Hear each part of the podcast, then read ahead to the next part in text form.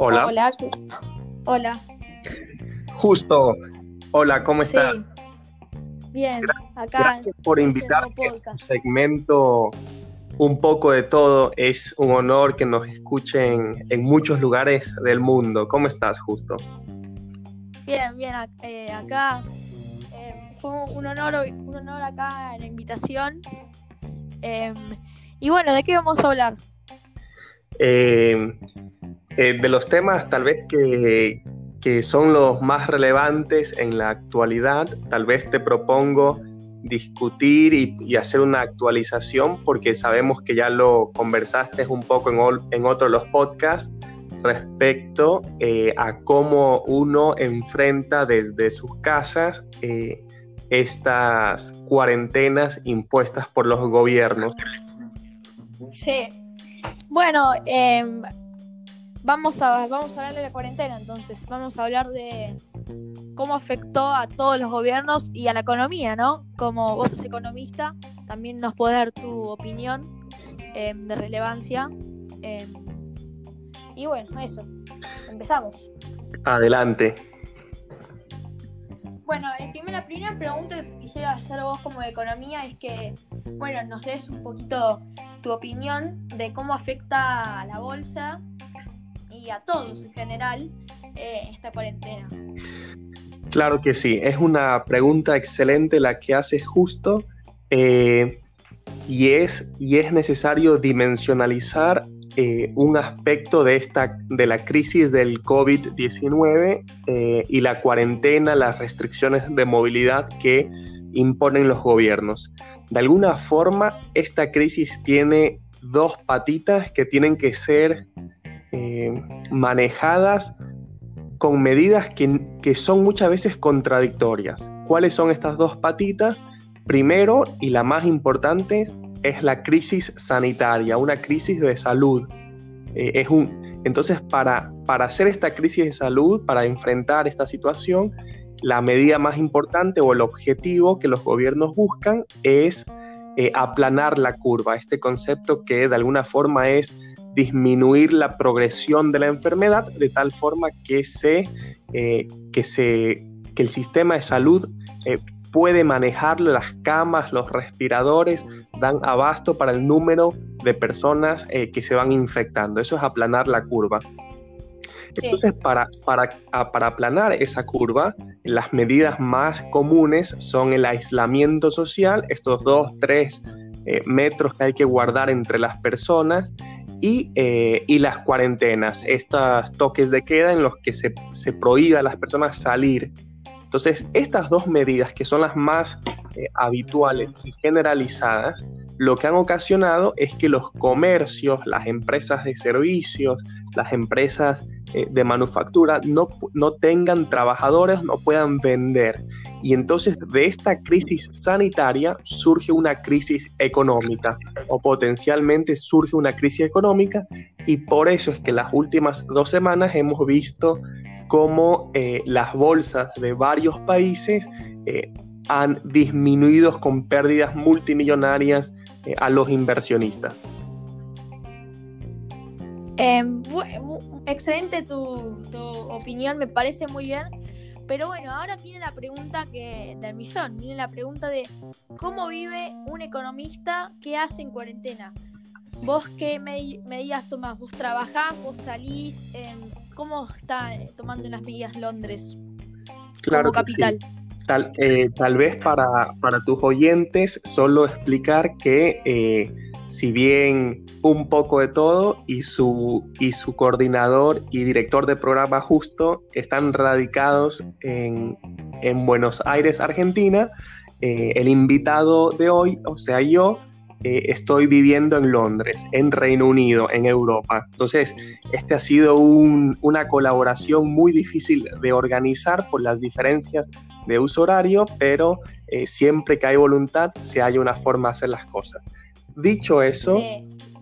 eh, dicho eso eh, los países, eh, también hacía esta, esta introducción, porque los países desarrollados, los países en vías de, de desarrollo, los países que están en esta etapa de crecimiento, tienen enfoques muy diferentes respecto a, a cómo enfrentar la crisis. En el caso de, de Reino Unido, que es una economía bastante desarrollada, de, mucho, de, de alto poder adquisitivo, eh, existe ya una, una visión que se anticipó mucho al teletrabajo, que incorporó estos mecanismos en los que trabajar en una oficina no es necesario, de tal forma que eh, tanto yo como mi familia tenemos la posibilidad, sin casi sin ninguna interrupción muy, muy seria, disrupción a nuestro, eh, a nuestro estilo y actividades diarias de trabajo, nos hemos instalado en, en la sala de nuestra casa y estamos trabajando normalmente. Y entonces este, y este enfoque se, se replica mucho en los países desarrollados, en los que hay la facilidad, hay una, hay una generación de empleo formal, un empleo de calidad que te permite hacer estas cosas. En las economías latinoamericanas o economías africanas, economías que están en, en vías de desarrollo, muchas veces hay una situación generalizada de empleo informal o empleo que no, aún no ha transicionado a estas eh, nuevas modalidades de trabajo. Entonces, eh, es muy difícil implementar restricciones de movilidad cuando las personas no tienen un trabajo asegurado. Y tan... Sí. tan Y tanto es así. Y, que... eh, espera, a ver. Entonces lo que, bueno, entonces tu país está, eh, la economía, eh, podríamos decir que vos, te, como pregunta, como un economista, te, estoy, te voy a preguntar, este, este pandemia, este virus, ¿va a afectar mucho a la economía? ¿Va a golpear a la economía? ¿O la está, la está empezando a golpear? ¿Cómo lo sí, ves vos? Sí. Eh, ciertamente hay un impacto muy fuerte. La gran pregunta es si va a ser un impacto de corto plazo o si va a ser un impacto eh, que, eh, que disminuya la capacidad de crecimiento, de crecimiento económico, de, de estabilidad social de largo plazo. Esa es la gran pregunta. Y, y otra vez eh, quiero hacer énfasis en que muy diferentes son las reacciones o, o incluso las las diversas herramientas que tienen los países eh, en función de sus presupuestos, en función de sus sistemas de salud. Eh, en el caso, como te menciono, de Reino Unido, el impacto para, para, para la industria de servicios es menor porque eh, hay ya esta incorporación de nuevas modalidades de trabajo. En Ecuador, que es eh, mi país de origen, o, o no estoy familiarizado con el caso de Argentina, pero, pero Ecuador, Colombia, Perú, Bolivia, que son países en donde la gente no suele trabajar, eh, con, no suele tener un salario fijo de mes a mes, sino que suele trabajar por un jornal diario. Entonces las, las posibilidades que tienen de disminuir su actividad económica, de, de quedarse en casa para disminuir el impacto eh, del covid diecinueve o la, el nivel de contagio es menor. Entonces los gobiernos tienen que salir y eh, enfrentar. Eh, otra cosa que es importante es que las economías desarrolladas, como se ven, se ven eh, tienen monedas fuertes como el dólar, como el euro, como la libra esterlina. Entonces los inversionistas, ante esta crisis que genera sobre todo incertidumbre, porque no sabemos si es una crisis de corto plazo o de largo plazo, ante la incertidumbre la gente está retirando su dinero de Argentina, de sí. Ecuador, mandándola a países que sí. tienen monedas fuertes. Entonces Ese, lo... Eso lo oí, esa noticia que vos comentás, eh, pero bueno, hay algunos bueno, bancos que, bueno, la verdad que... Acá poniendo un poco más con las noticias, eh, con el énfasis argentino, eh, los cajeros y todo lo que sea el banco están dando mal. Eh, por ejemplo, yo eh, bueno he visto una noticia que están las tarjetas. Vos cuando insertás la tarjeta en el cajero, eh, retirás el dinero y la tarjeta se tiene que guardar. Eh, en este caso, eh, tiene que salir. En este caso eh, se, se quedan ahí. Y entonces los, los, los que insertan la tarjeta es un lío total. Eh, entonces, bueno, un poco con el tema del banco, hay que tener mucho cuidado cuando vos retirás cierta cantidad de dinero o querés también ingresar un monto para retirar. Um, y obviamente hay que tener mucho cuidado, eh, más cuando estamos en crisis, ¿no? En un, en un, en un énfasis todo muy, muy alertado. De hecho, ya como que en los supermercados podemos notar que está faltando algunos alimentos. Eh, y eso, bueno, te va, ahí va la pregunta. Eh, ¿Por qué crees vos que están faltando los alimentos? ¿Porque los proveedores no están produciendo o porque se detiene todo, se paró todo por esta, por esta cuarentena? Eh, ¿Cómo lo ves vos, este, este paro? Sí, eh, es muy difícil saber a ciencia cierta, pero podemos hacer algunas eh, elucubraciones educadas respecto a lo que ocurre. Por un lado, los gobiernos saben que la seguridad alimentaria eh, es un concepto que se ha puesto en, como objetivo ya la, los últimos veinte años tal vez, y entonces esta seguridad alimentaria de alguna forma lo que dice es eh, asegurarnos desde producción, siembra, cultivo, alimentos, manufactura y distribución se garanticen para que las personas siempre tengan acceso a comida. Entonces eh, vemos que muchos gobiernos están implementando medidas de esto, pero de alguna forma esta es la primera gran prueba a nivel global, eh, al mismo tiempo en que los países reciben tanto estrés a sus cadenas logísticas de alimentación. Eh, entonces es normal, siento que es normal que ocurra un poquito de fricción eh, en los primeros semanas, meses de esta, de esta calamidad mundial. Entonces yo no me alertaría, eh, las, a, a la prensa en general siempre nos gusta la noticia sensacionalista, y entonces si falta el caviar se generaliza y dicen pues faltan sí, alimentos. Pero, sí, sí, sí. Pero, eso es, pero eso no... es muy, muy distribuido por las redes sociales también, que ahora están, la verdad que están muy activas las redes sociales. Y bueno, Eh, a ver, fijémonos un poquito en la bolsa, en los mercados y estas empresas de videollamadas que se pusieron de moda, como por ejemplo Zoom o Google Meet, que antes no eran tan relevantes, eh, ahora la verdad que están brillando, y eso eh, en cierto punto le da también una ventaja, ¿no? Eh, ¿O cómo, cómo opinás vos sobre eso? Sí, ciertamente hay muchos paradigmas Eh, o creencias que la crisis del covid diecinueve está cambiando. Una de ellas es que hay que ir a la oficina para trabajar. Entonces este paradigma es, es, está siendo cambiado, reformado, desafiado con cada día que pasa, en la medida que las empresas están volcándose a estas plataformas colaborativas, plataformas de reuniones de oficina. Entonces se sustituye la necesidad o o evidencia que ir a la oficina no era tan necesario, eh, sí. tan imperativo como, eh, como la economía tradicional de hace tres meses nos lo planteaba. Eh, ahora se, se usa mucho más eh, estas plataformas, pero bueno, ahora vamos a también redireccionarnos a otro tema muy importante, que es bueno la, la toma de decisiones de los presidentes o de, de los reyes, como en tu país. A ver, bueno, yo te voy a contar un poquito acá cómo están tomando las decisiones, que bueno, están tomando decisiones correctas eh, a mi favor, a mi gusto, eh, por el presidente, obviamente, Alberto Fernández, que eh, va a declarar, o lo piensa mucha gente, que va a seguir alargando la cuarentena.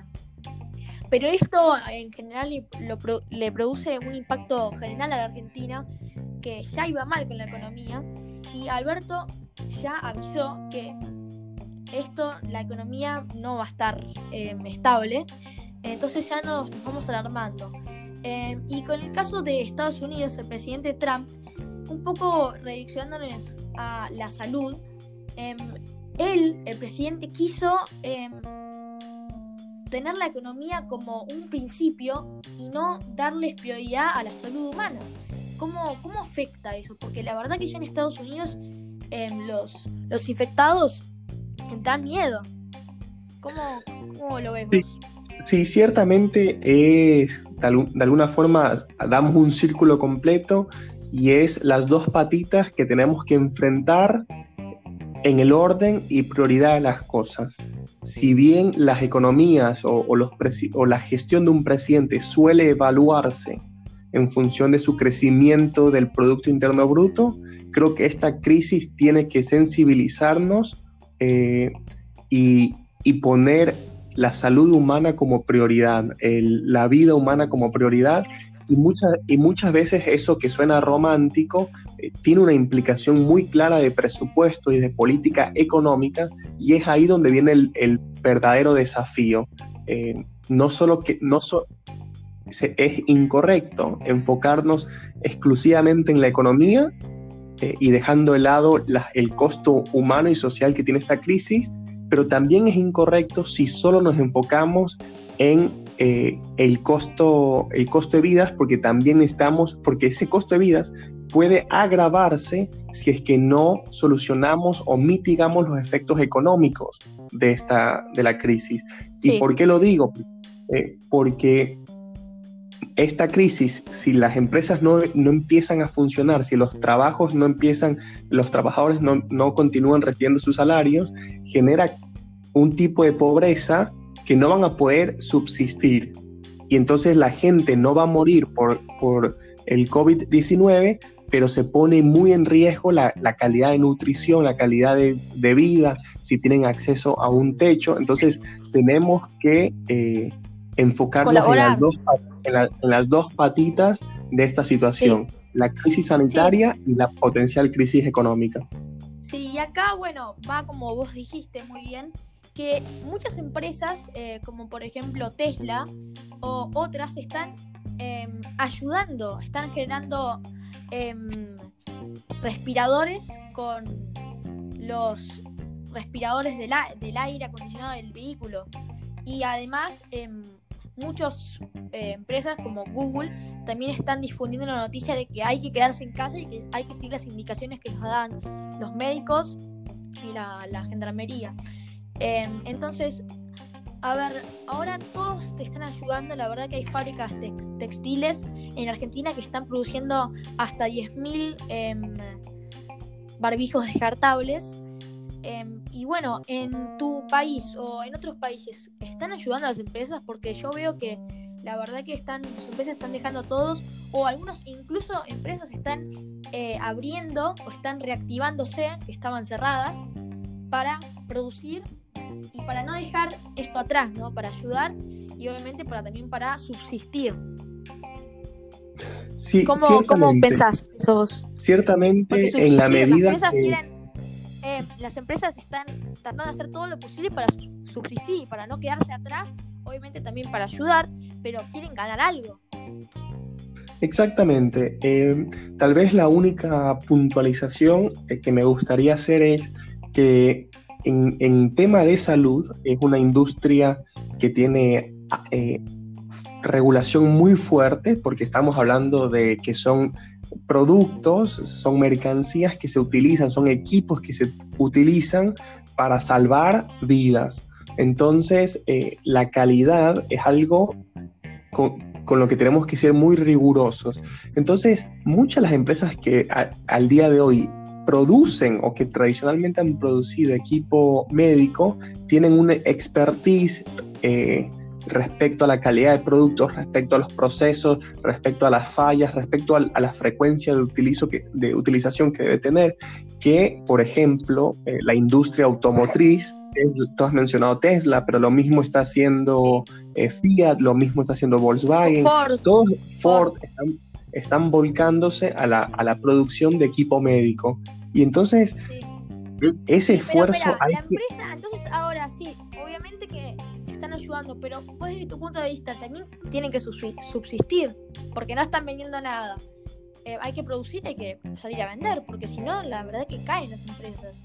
Están to- sí, haciendo pero... todo lo posible. ¿Y cómo, cómo remarcás vos eso? Porque vos solo lo viste desde el punto de ayuda, pero a ver, hay que ser, siendo sinceros, las empresas también quieren, quieren subsistir. Sí, eh, es, esa es una pregunta muy difícil de responder. y de alguna forma eh, las ayudas que se están dando a las empresas han venido de la forma de extensiones de líneas de liquidez, extensiones de líneas de crédito, eh, porque es difícil justificar darle plata a una empresa eh, sin, sin tener un motivo. Entonces estas líneas de liquidez de alguna forma lo que buscan hacer es a las empresas que son solventes, que tienen una trayectoria de buena administración de recursos, eh, reconocer que esto es una situación Eh, de fuerza mayor que excede la planificación, que excede, eh, que excede cualquier acción o omisión que hayan tenido, y entonces eh, hay que darles un respiro de liquidez para que pasen esta, esta crisis. Pero... Eh, bueno, ahora vamos, eh, sí, sí, muy, muy, muy completo lo tuyo, pero bueno, ahora vamos a irnos un poquito con el tema de la tecnología, porque la tecnología tampoco se queda atrás y, eh, como bien decís, bueno, están produciendo respiradores Tesla y otros servicios, pero ahora vamos un poquito con las máscaras de, de barbijos, y la verdad que Apple y Xiaomi, una marca china, están produciendo máscaras inteligentes y dicen que van a producir máscaras inteligentes, eh, en el caso de Apple, solo para Estados Unidos, y que después, si se necesita más, que vengan a pedir y que se, se las van a enviar. Eh, bueno, yo por ahí no sé si vos t- también te informaste un poquito del tema, pero son máscaras que cubren eh, la mayoría de la cara, que sería la boca y la nariz, y que utiliza una protección máxima contra el polvo y el aire. Eh, que bueno, la verdad que me está, está están ayudando un montón a las, a las empresas, pero yo la verdad que no, no vi eh, que hayan, no vi esas máscaras, no, no las vi por ningún lado. Eh, ¿vos te informaste un poquito de este tema? Eh, lo desconozco completamente, justo, pero te agradezco como, como un nuevo elemento para, para siempre investigarlo. Eh, una de mis fuentes de...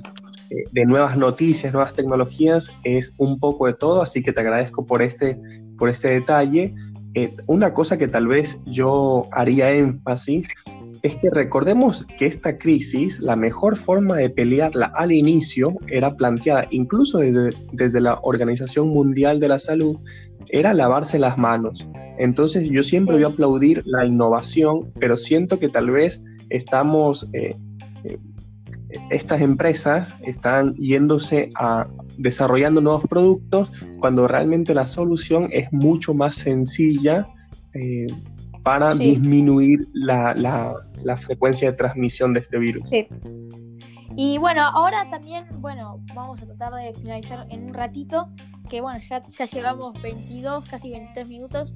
Eh, pero bueno, podemos continuar un poquito, pero eh, vamos a volver a lo que sería la falta de alimentos, y te voy a decir una cosa, que es que la verdad que las empresas están, están cayendo, y si vos te fijas en la bolsa, eh, la verdad que eh, hay la verdad que las únicas empresas que están ganando son las empresas que producen cosas que van a ayudar, eh, y se las compran.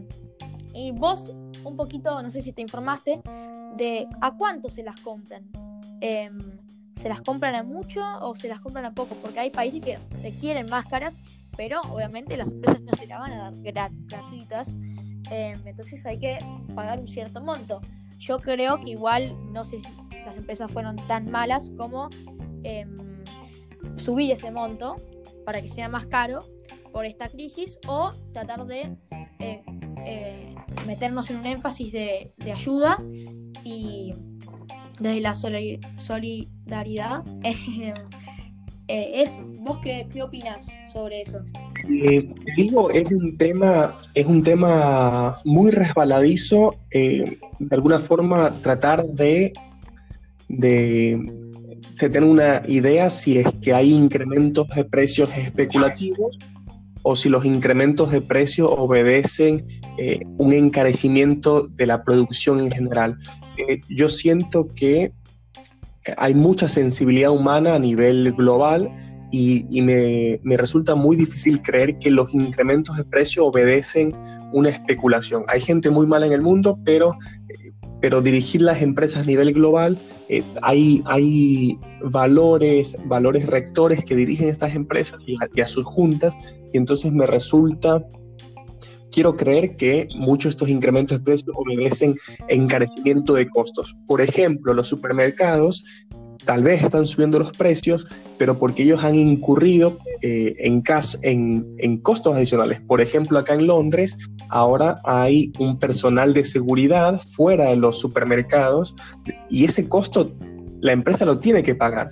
Aparte también hay eh, rejas, de tal forma que las, las filas de, de los supermercados son organizadas y la gente puede respetar el distanciamiento social. Entonces, todos estos son costos que se tienen que cubrir. Es natural que sea a través de incrementos de precio. Por ejemplo, en el caso, tú mencionabas Tesla, que está desarrollando productos. Estos son productos eh, sobre los cuales ellos no tienen especialización. Entonces, es natural que yo tengo a mi plantilla de ingenieros que desarrollan vehículos o cohetes y luego contrato una plantilla de, de ingenieros que ahora desarrolla las mascarillas y los, y los equipos médicos. Sí, Entonces eh, yo tengo un incremento de, de, por... del, del costo salarial eh, no planificado y es normal que eso se refleje en incrementos de precio. Sí, obviamente que por ahí eh, yo vi, bueno, me informé que las empresas están eh, realizando prototipos que tampoco están lanzados y que también hay expertos eh, en esto.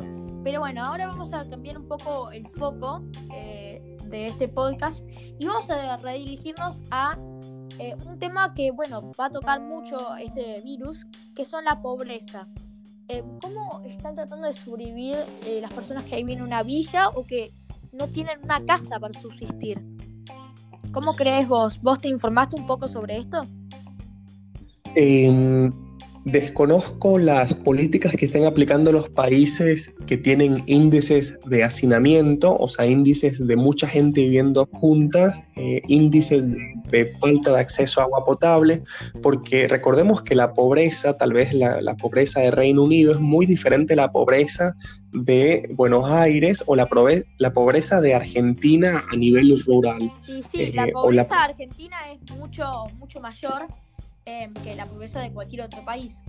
Pero bueno, como no estamos tan informados sobre este tema, eh, pues quiero ir a otro tema que por ahí no estamos tan informados, pero podemos inferir un poquito sobre los medios policiales.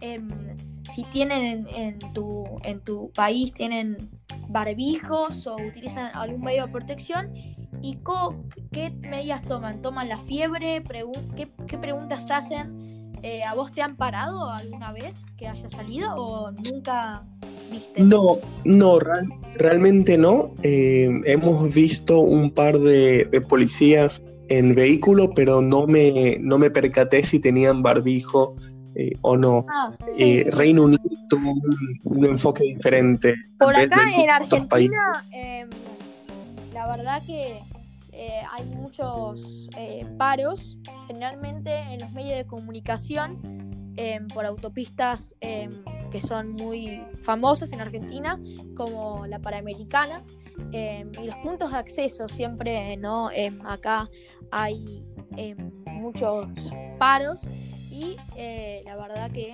eh, en Argentina están tomando medidas mucho más eh, mucho estrictas, eh, pero que antes por ahí no, no percantaban tanto. Eh, bueno, eh, acá la verdad que eh, nos vamos despidiendo con veintiocho minutos. Un, la verdad que muchas gracias por colaborar conmigo, Juan José. Fue, fue un honor eh, esta colaboración y espero que podamos hacer más. La verdad que es un tema muy interesante este covid diecinueve.